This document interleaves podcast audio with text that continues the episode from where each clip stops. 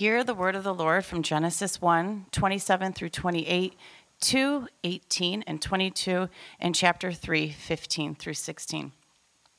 So God created man in his own image. In the image of God, he created him. Male and female, he created them. And God blessed them.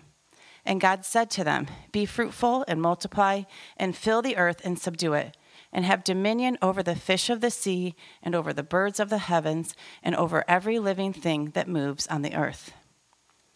Then the Lord God said, It is not good that the man should be alone. I will make him a helper fit for him.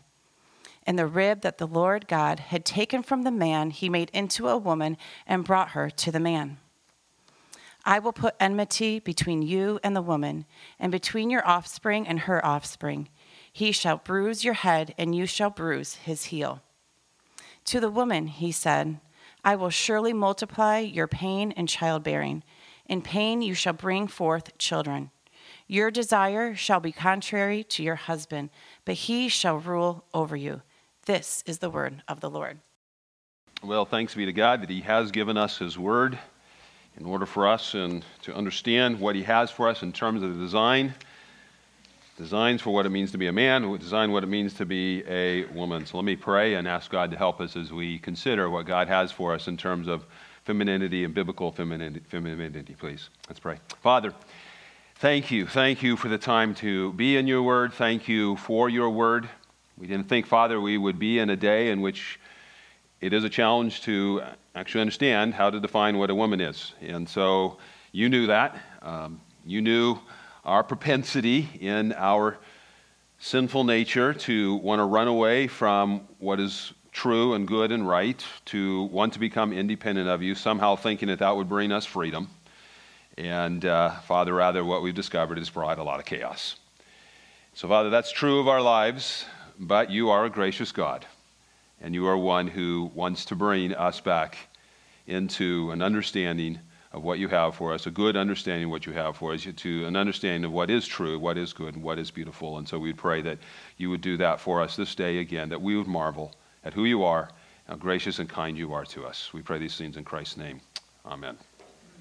Well, last week, Pastor Justin preached on masculinity, and in that message, not surprisingly, he made a reference to femininity. And by the way, uh, you won't hear that word too more often because Justin and I have both agreed that's a very hard word to say. There's an extra in in there that's kind of a challenge. So, but uh, he, uh, he made a reference to femininity by asking the question in the context of marriage is a wife a burden to her husband? To which he answered, yes, like wings are to a bird. Now, I would like to begin this morning working off that analogy and expand it out and to recognize that women are like wings to a bird. They are the glory of, of man, the glory of men. And I take that from 1 Corinthians 11 8, which says, The woman is the glory of man. Now, when I say bird, you have a particular image in your mind of what a bird is. Now, if I would say a majestic bird, it's possible that you have another image in your mind of what that looks like. But it's probably not an ostrich or an emu, a flightless bird. No, when I use that word bird, or when I then said a majestic bird, now you, you were thinking of something different. You were thinking of a beautiful bird with, with wings, or I would say a particular bird, a majestic bird, you would be thinking of potentially an eagle. See, flightless birds, they look silly. Flightless birds are limited by their design. They have a territory that is severely limited by their uh, ability only to walk. But birds that have wings, they're just glorious. Wings of a bird are designed so that they can soar and influence massive areas of territory. So, women are the glory of men. God has designed men with limits, and thus without women, we are limited in our effectiveness. But men and women working in complement of one another, working according to their design, they can soar. We can soar. So today we're going to focus on the glory of the woman, and we're going to look at that glory of God given femininity. See, for the past few months, as we've been studying uh, our origins, we've been looking at, of course, Genesis 1, 2, and 3. Genesis 1, chapter 1, gave kind of the high altitude picture of that pinnacle moment on day six of the creation of man and woman. The narrator stated in Genesis chapter 1, verse 27, these words so God created man in his own image. In the image of God, he created him. Male and female, he created them. So, right there, we, we know that within this glorious thing called the human being, we know that there is a diversity within the human being, that God created a male and God created a female, that there is a God created diversity, but also at the same time an equality. See, it says there that they both together share the image of God. They're made in the image of God. The glory of being a human being is that we are made to reflect the glory of God. That's what it means to be human. You have value and worth, you have a purpose, and that is that you are to image forth, you're to show the world what God is like. That glory is not just seen in the man. That glory is not just seen in the woman.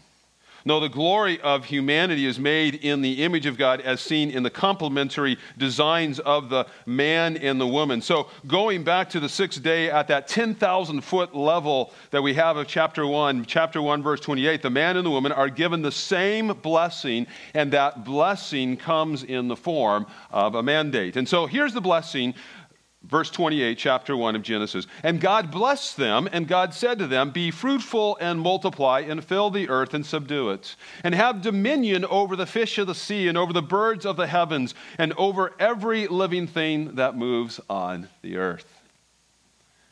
So, the working out of both biblical masculinity and femininity should result in a fruitfulness we see there, a multiplication, a feeling, and a subduing. Now, why is it necessary for this creation mandate? Why was it necessary that within the, the creation of this garden that there was a need for a mandate for them to be doing these things, being fruitful and, and multiplying?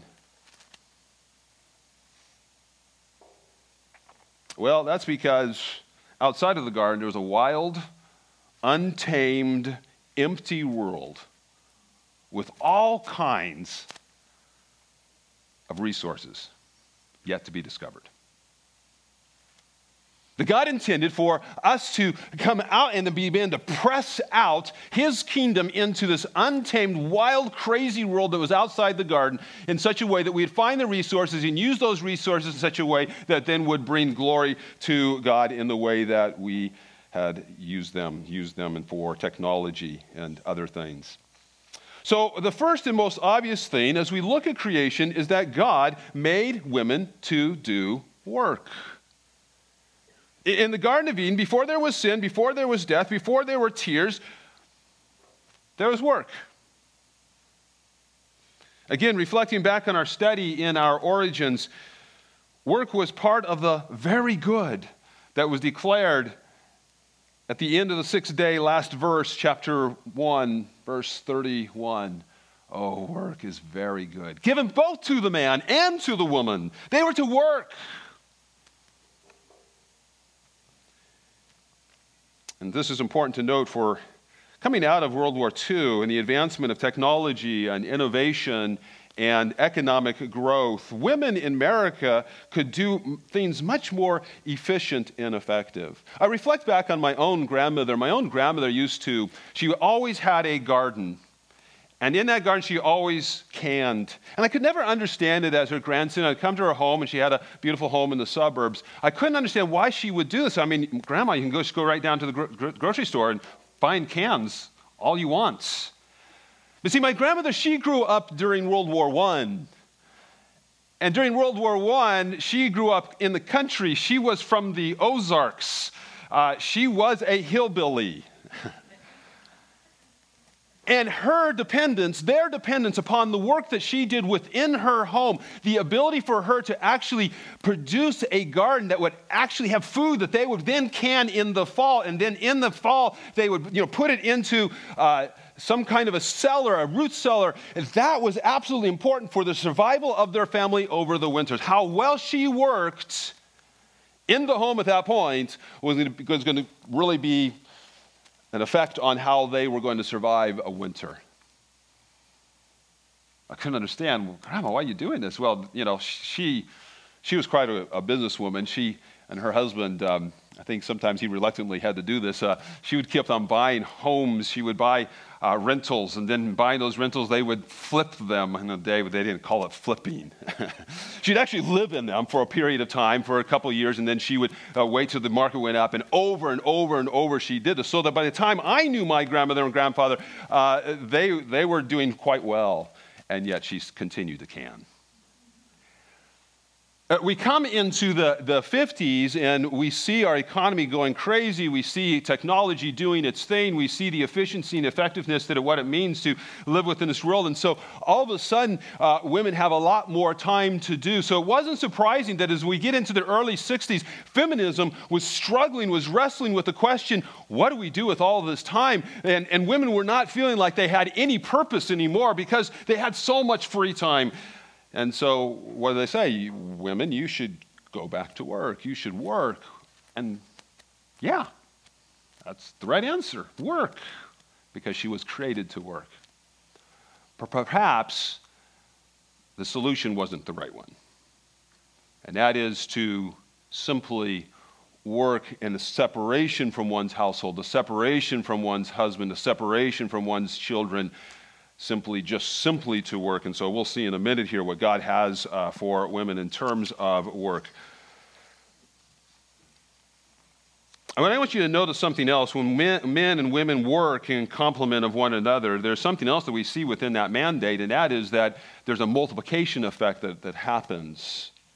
So it's not just simply 10 plus 10 equals 20. When men and women, when they work together, they complement one another in such a way that it's really 10 times 10, 100 in their work.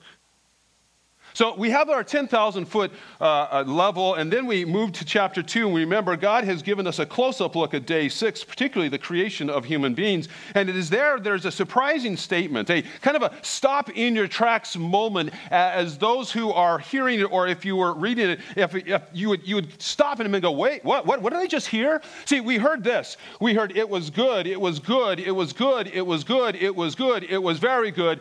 It is not good.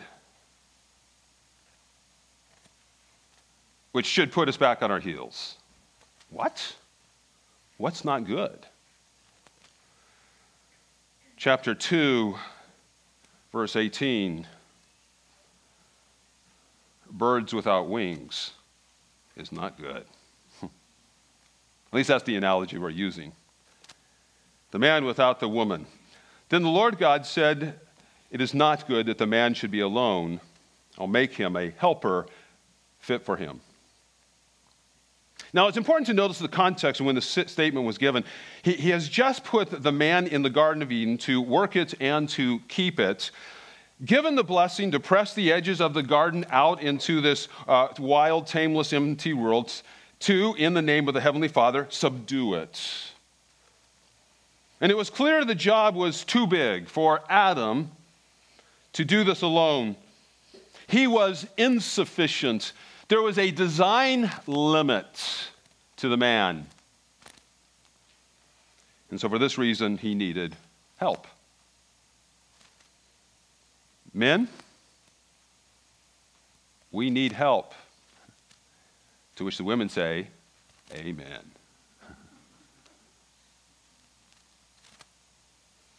Adam needed help. Now, what happens with men is when we have a large task to do, what we tend to do is we tend to think, oh, I know, I'll just get some more men.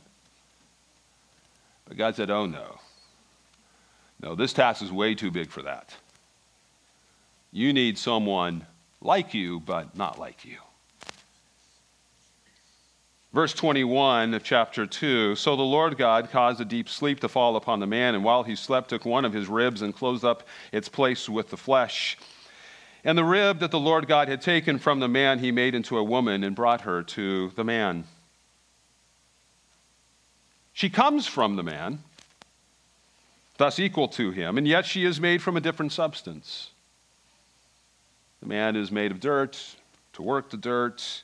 The female is made from his side, near his heart. Much better for relational, nurturing work. But I want you to notice one other thing, and that's this that she was attractive to the man. And I think I'm on safe ground when I say that by Adam's response. So we look at verse 23 now, Genesis 2:23. Then the man said, uh, as he awakens uh, from this, this sleep that he has been in, and God brings her to him as a gift. This is what she, he, the man says, This at last is bone of my bones and flesh of my flesh. She shall be called woman because she was taken out of man. This is the poetic description of the thrill, of the attractiveness that she has to Adam. She was beautiful to him. Well, this aspect is going to be important. In a minute, we'll see. So, when God created the first and perfect woman, he made a worker meant to stand by Adam's side as the two of them together take dominion of the earth. Now, how are they going to do this? Well, the mandate says they're going to be fruitful and thus fulfill, or thus fill the earth with image bearers of God. In the way God designed Adam, he could have tried all his life long and not produced a single human being. So clearly, again, he needs help. And the woman was the solution to this problem.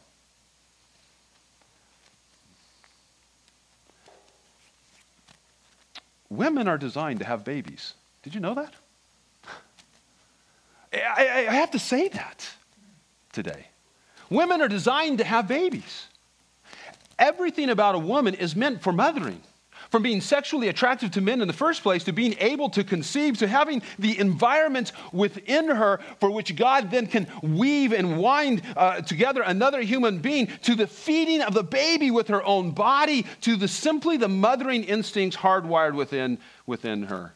As a matter of fact, all women live with the reality of a monthly cycle to remind her that she is not a minor, that this is not, that this is not, that this is not a minor part of her design. It is her design.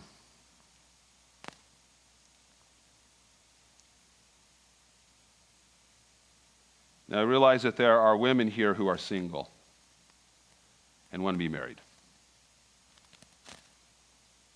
And there are women here who are married and have been unable to conceive.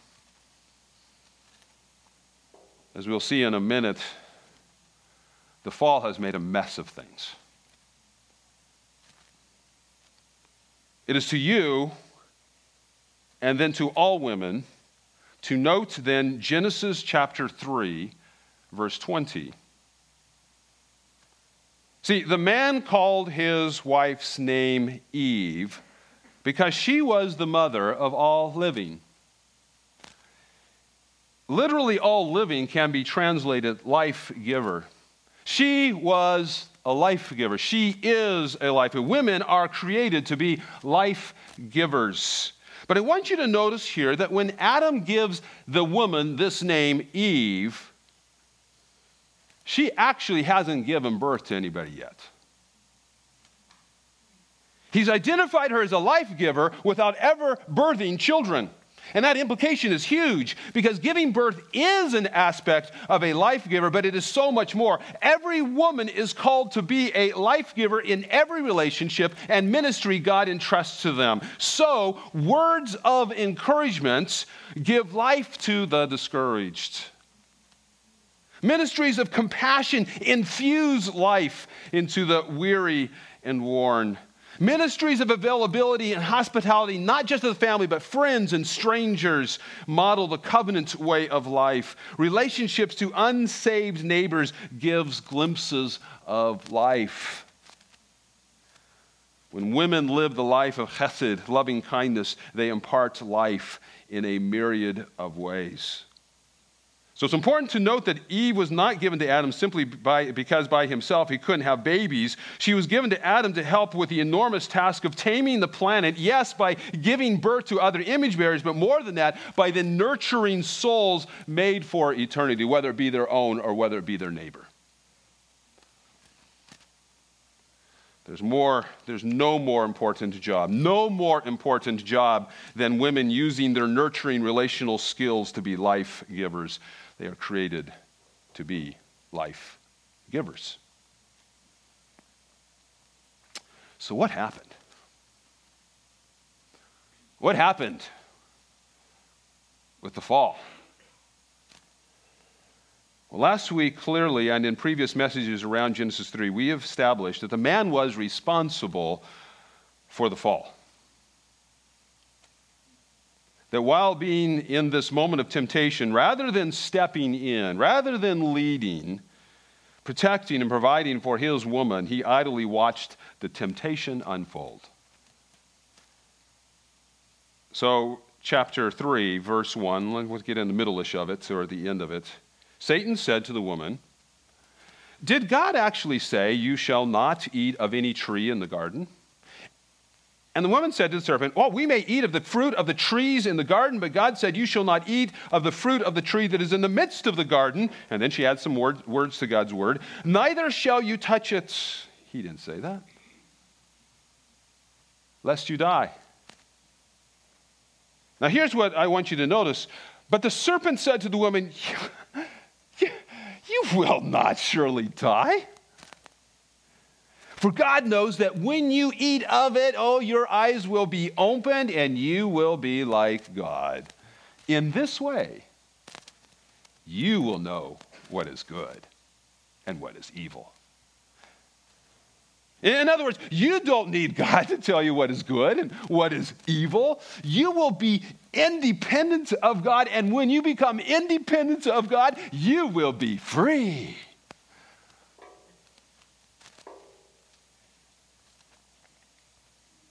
You will be free to define what is good and what is evil. Satan causes her to question God's goodness. And so, in questioning his goodness, she is tempted to think that perhaps she knows better what is good and not good for her. And so, bottom line, Satan deceived her into thinking that freedom comes with independence.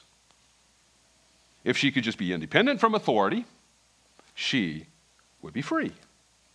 As one feminist reflected on her life before Christ, she said, I didn't want anyone else calling the shots in my life, especially if that someone was a man. I thought I could be free only if I was the one making the decisions for my life. I wanted choices and options. If I chose marriage and children, fine. But I didn't want another person choosing for me. Lack of independence was akin to being trapped, and I knew I didn't want that for the rest of my life. She goes on. What I failed to understand was that true freedom cannot be found in independence from authority at all. True freedom is found in understanding our Creator, knowing that God has a good design when He created us male and female. So, in being deceived into believing that independence from God's authority would give her freedom, she was cursed. And so we had read for us Genesis chapter 3, verse 16, which God said, I will surely multiply your pain in childbearing. While continuing within the blessing of giving birth, Women still bear children, but there's great pain that's involved. And then, secondly, he said, In pain you shall bring forth children. Ask any Christian mother the pain they experience in raising children, hoping and praying that they will be faithful followers of Jesus Christ. And I'll tell you this that pain doesn't end when they leave your home, it continues on into their life. You will have pain in childbearing, bearing, bringing forth children. Your desire, he says, shall be contrary to your husband. That is, wives will want to be in control. that want to take the lead.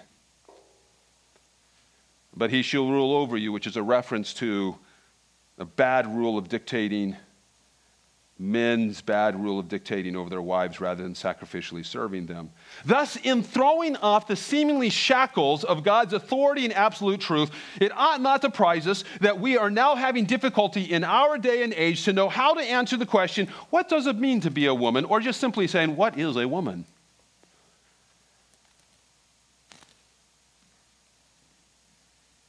See, it's no wonder we're anxious people. Five years ago, you really didn't have to think about the answer to that question what is a woman? But today, you do. And no wonder our children are anxious little beings. They, they, we can't give them the simplest of answers to their questions. Daddy, what is a woman? We can't even answer that anymore for them. Well, I really don't know. And we're anxious as a result.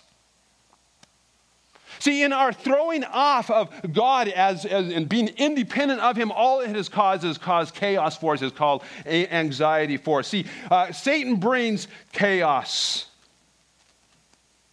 Nothing is new under the sun, however. When Adam and Eve rejected God and His created order, what do we do? We find them anxiously hiding. Well, how does God respond to anxious people? who have turned their back on him.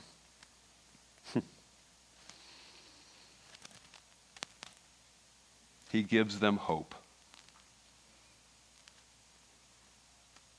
Satan brings chaos, and God brings Christ. God promises them a redeemer. And particularly Eve was to have as all women since, continue to have a critical role in redemption. this is the God we serve. This is the God we serve that as we, we put our fist in his face and says, I want to be independent of you, he says, Let me give you hope.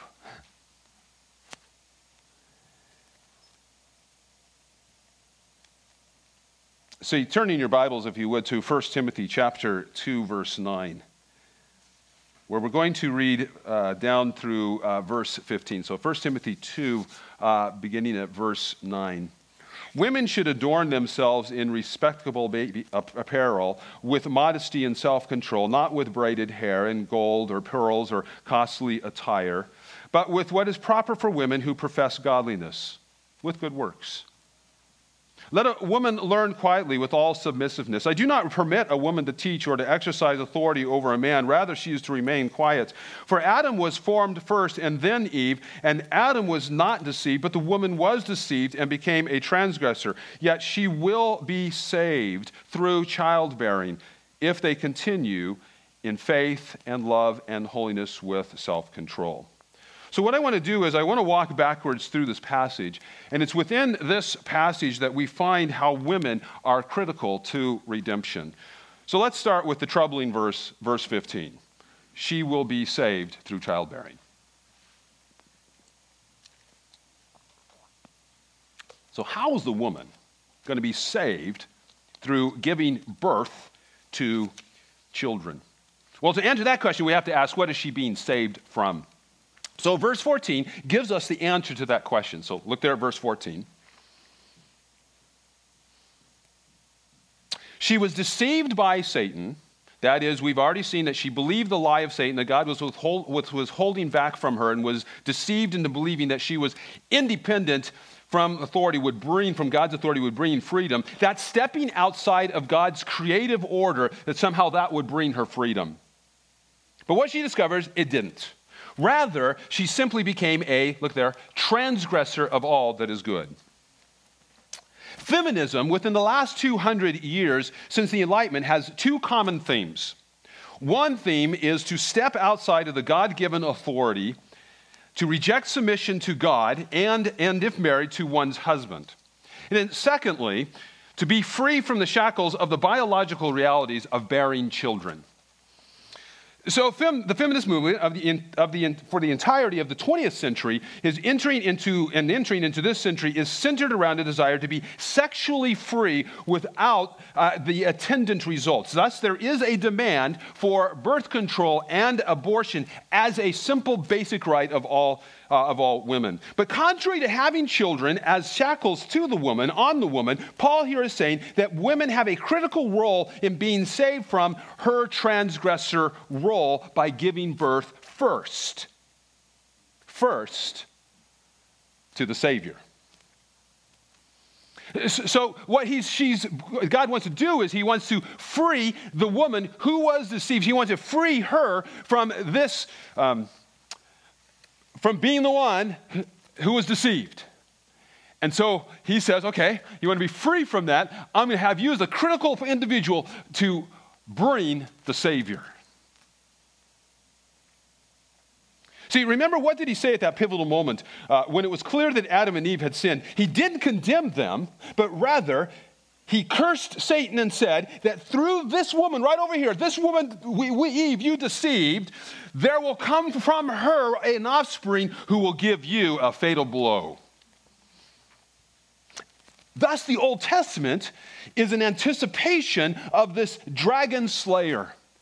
Uh, the Old Testament is a movement. It says, who is it going to be? So Eve said, it could, it could be one of my offspring.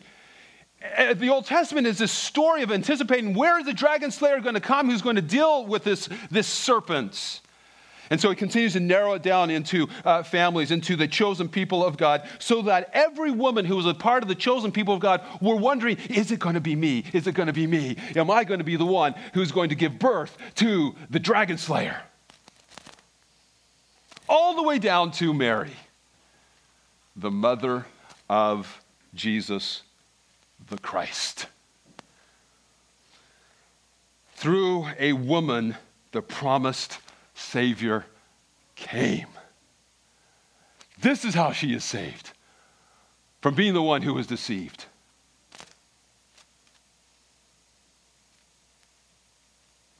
But what about women on this side of the cross? How are they saved from the shame of Eve's transgression? Well, there are two ways.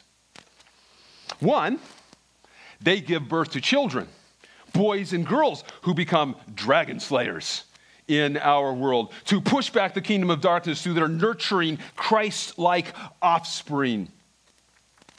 But, but what about women who are unable to have children or single women? How do they join the married, childbearing women? Well, I think we see this in verses 11 through 14. So, see, Paul's admission for her, look back at 11 through 14. Paul's admission is for her to learn quietly or to, or to not teach or to exercise authority over a man which is within the context of the church. And we know that this is within the context of the church because chapter 3, Paul states the very purpose of why he is writing this letter to Timothy. He says, I'm writing these things to you so that you may know how you ought to behave in the household of God, which is the church of the living God. So God has ordained within the government of the church a particular order. Pastor elders are to be men. And then Paul points out that when we get out of order, bad things happen, like what happened within the sphere of the family. God has an order for the family. Verse 13 Adam was formed first, then Eve. He was formed to lead, provided, providing not only physical and emotional leadership, but also spiritual leadership. When the first family stepped outside of this order, look at verse 14, what happened? Bad things happened. But I want you to notice what isn't said here. Women are not to teach or exercise authority within the church because somehow they are incapable of to understand. To understand or handle profound theological truths, or not capable of being compelling teachers. It's not why he said they are not to be teaching. Capability has nothing to do with it. Matter of fact, look again at verse 11. Let a woman learn. Why is that? Why are women who are prohibited to preach theology, why are they encouraged to know theology? Well, to answer that question, we have to go back to verses 9 and 10. Underlying the admonition of these verses, 9 and 10, are two qualities beauty and incarnation. Beauty and incarnation. Think about it. When men bring about change, they usually do it by an expression of a proposition. Men decide how something is going to be, they lay it out clearly, and then there is an expectation that people will conform to the proposition. It's very linear and it's very direct. And this is a vital and necessary role of a man. But women have another way of affecting change, and that's by making it beautiful. See, it's amazing what I can do. I can make great Pharisees. I can make great Pharisees because I can teach them what is true, and I can even teach them what is good. That is, I can teach them how they ought to behave. But you know the struggle I have as a man? I have a struggle to share, share with them how these things are beautiful. And so I can make a great Pharisee who says, okay, I know what the truth is and I know what to do, and so I'll act this way. But that's not what God is calling us. When God calls us to love Him, He calls us to love Him in truth, good, and beauty. In other words, that we would say, this is really, really good.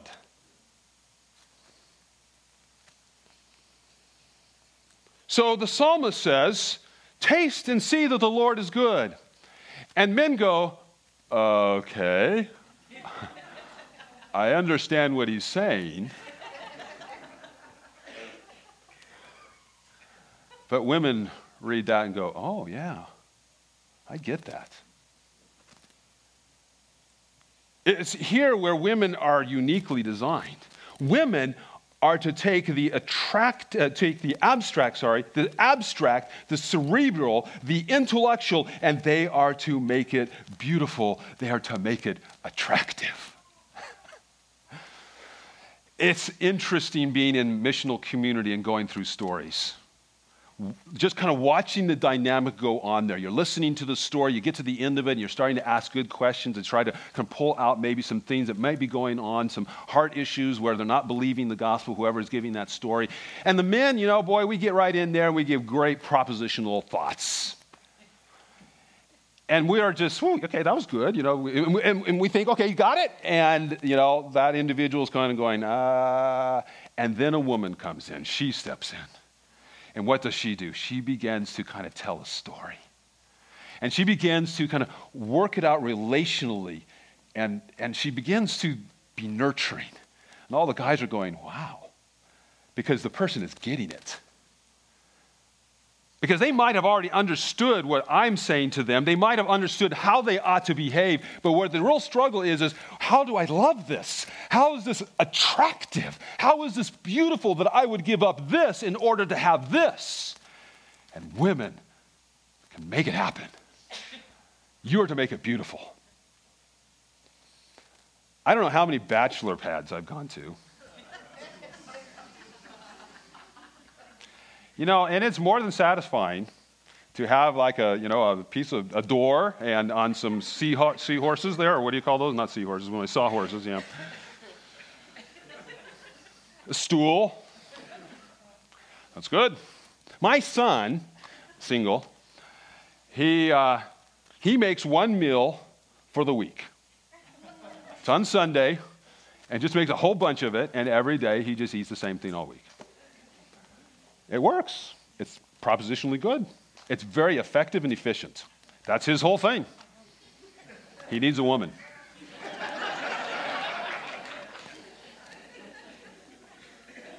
My prayer request from you, for you.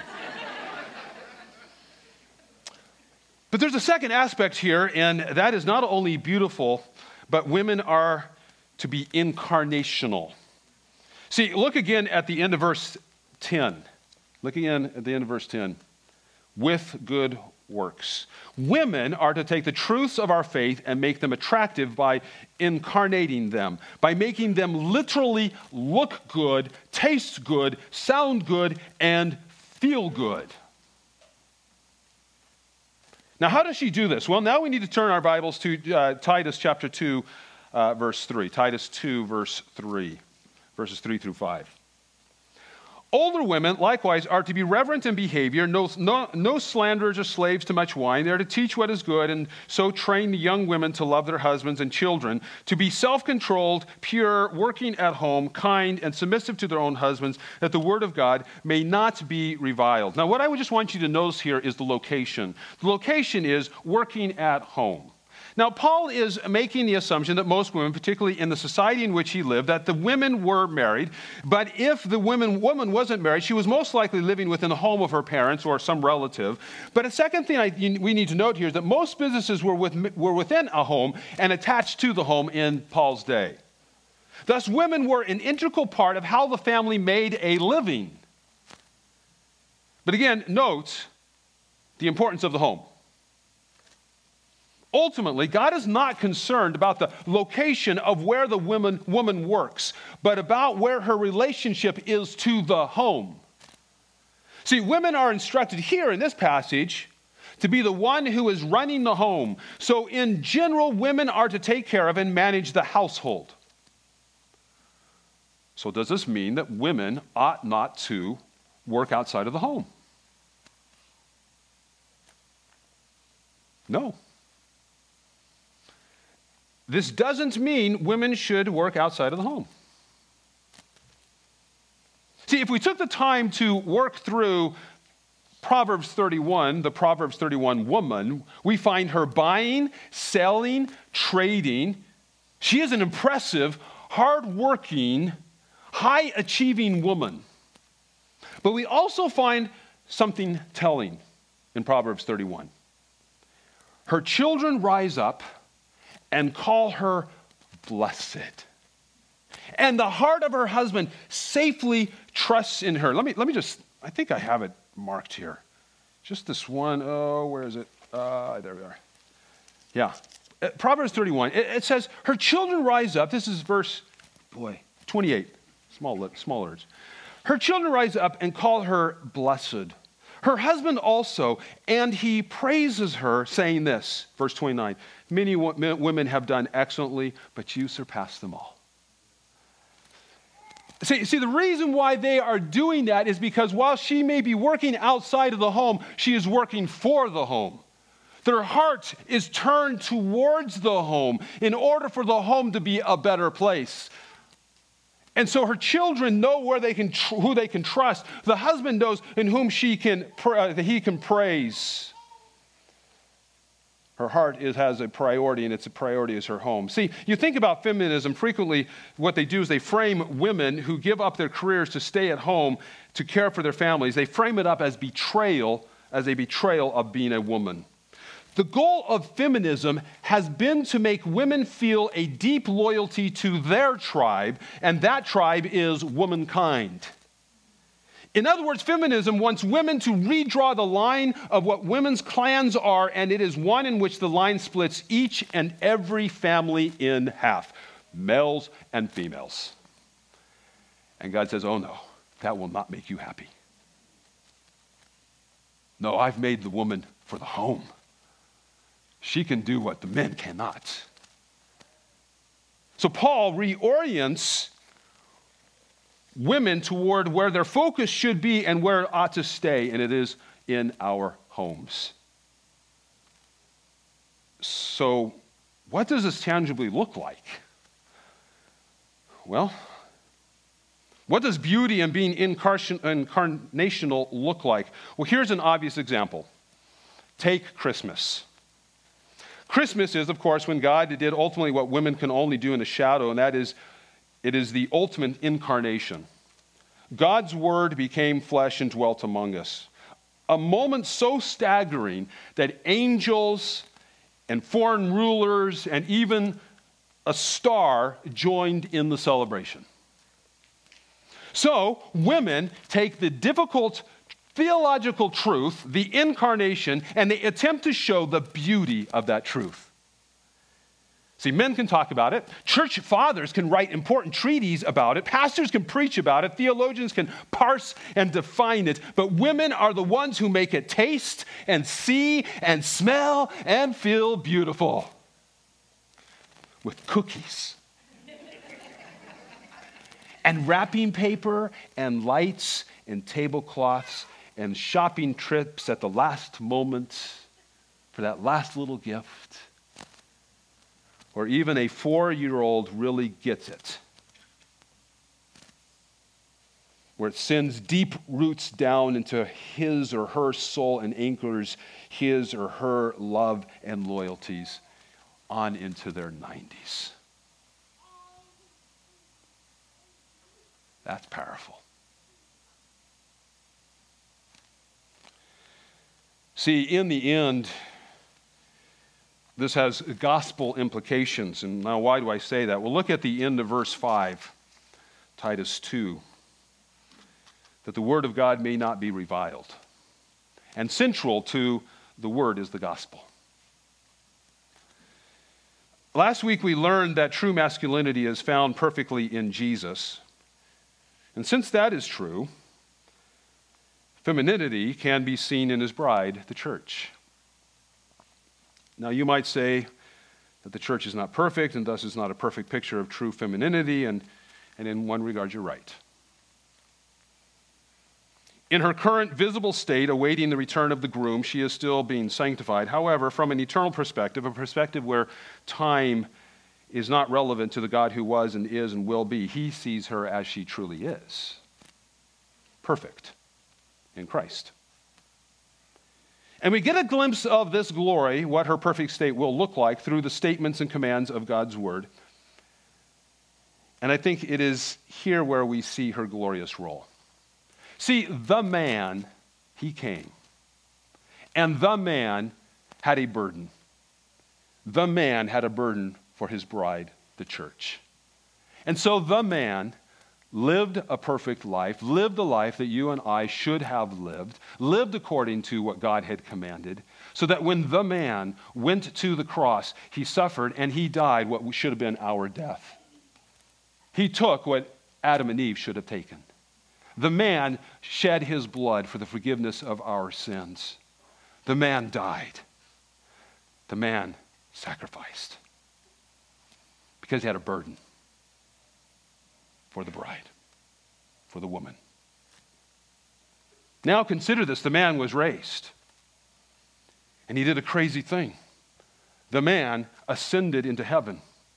But before he did that, he said this All authority in heaven and on earth has been given to me. Go therefore and make disciples of all nations, baptizing them in the name of the Father and the Son and the Holy Spirit, teaching them to observe all that I command you. And behold, I am with you always to the end of the age. And then he did this crazy thing. He ascended into heaven. This command, and we know it as the Great Commission, is really a restatement of the cultural mandate given to humanity in creation. God ordained the church to do what the man Jesus could not do. Is that blasphemous? It's not. The man, he ascended. The man ascended so that his mandate, his commission could not soar without the woman, the church. Isn't that interesting? He could have stayed, he didn't, because he wants the woman, the bride, us, to work out the Great Commission. What did the man say? The man said, I need help. Jesus said that. I need help. And then he commissioned, he said, Woman, now submit. And don't you want to submit as the church? I want to submit. I want to submit to this groom and fulfill the commission that he has given. So, women, as you think about this call to be the help, and as you think about this call to be uh, submitting, think about what the church is to be doing with the man. But it's interesting because then we have a spirit who comes along, and the spirit's called what? The helper. And what does the Spirit do? The Spirit takes what is true and good, and the Spirit then applies that to the heart so that the man or the woman, the child, comes from a point of understanding what is true and good to a point of wanting to receive it as a good gift. And that's what we call it. We call it a gift. And good gifts are wrapped up beautifully. We're like, oh, I want it. And that's your role, women. That's your role. Make it beautiful. Like the Spirit makes it beautiful. We can't do it. Us guys, we can't do it. We're really bad at this. I mean, I've given my wife a gift in a paper sack. Seems good enough for me. It's a gift. Take it. She always wraps my gifts beautifully. Just the way she wants to do it. I love it. So, women, work. Work hard. Do what us men cannot do. Be life givers. Be fruitful in all you do. Make God's word attractive to us. Incarnate theological, theological truths, which means you're going to need to know them. And you're going to have to do the hard work of figuring out how do I make this taste good? How do I make this look good? How do I make this smell good? How do I make this sound good? Women, help us. We need help. Father, thank you.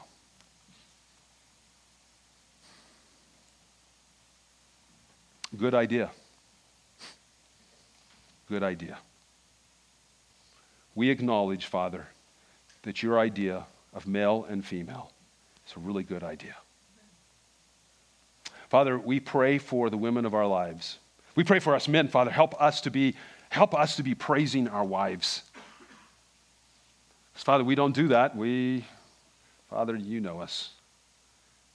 We're whiners and complainers, and we fail to praise. Father, we pray for our women. Please help them. They, they're living in a tough world that wants to run from your truth. We pray, give them the courage to be women and the creativity and the wisdom to be women who not only know your truth, but can help us men see how beautiful it is, how attractive it is. Give them help to know how to incarnate your truth so that our children can see the good truths and want them in our homes. We thank you. Father, the night that you son, your son was betrayed, he took bread and said, This is my body, which is given for you. And then he took a cup and he said, This is a cup of the new covenant, a new way of looking at things, by the shedding of my blood. So, Father, as we take this, may we enjoy, may we taste, may we even smell a little bit of what this smells like of your dying for us, your son dying for us, we pray. We thank you. We ask these things in Christ's name. Amen.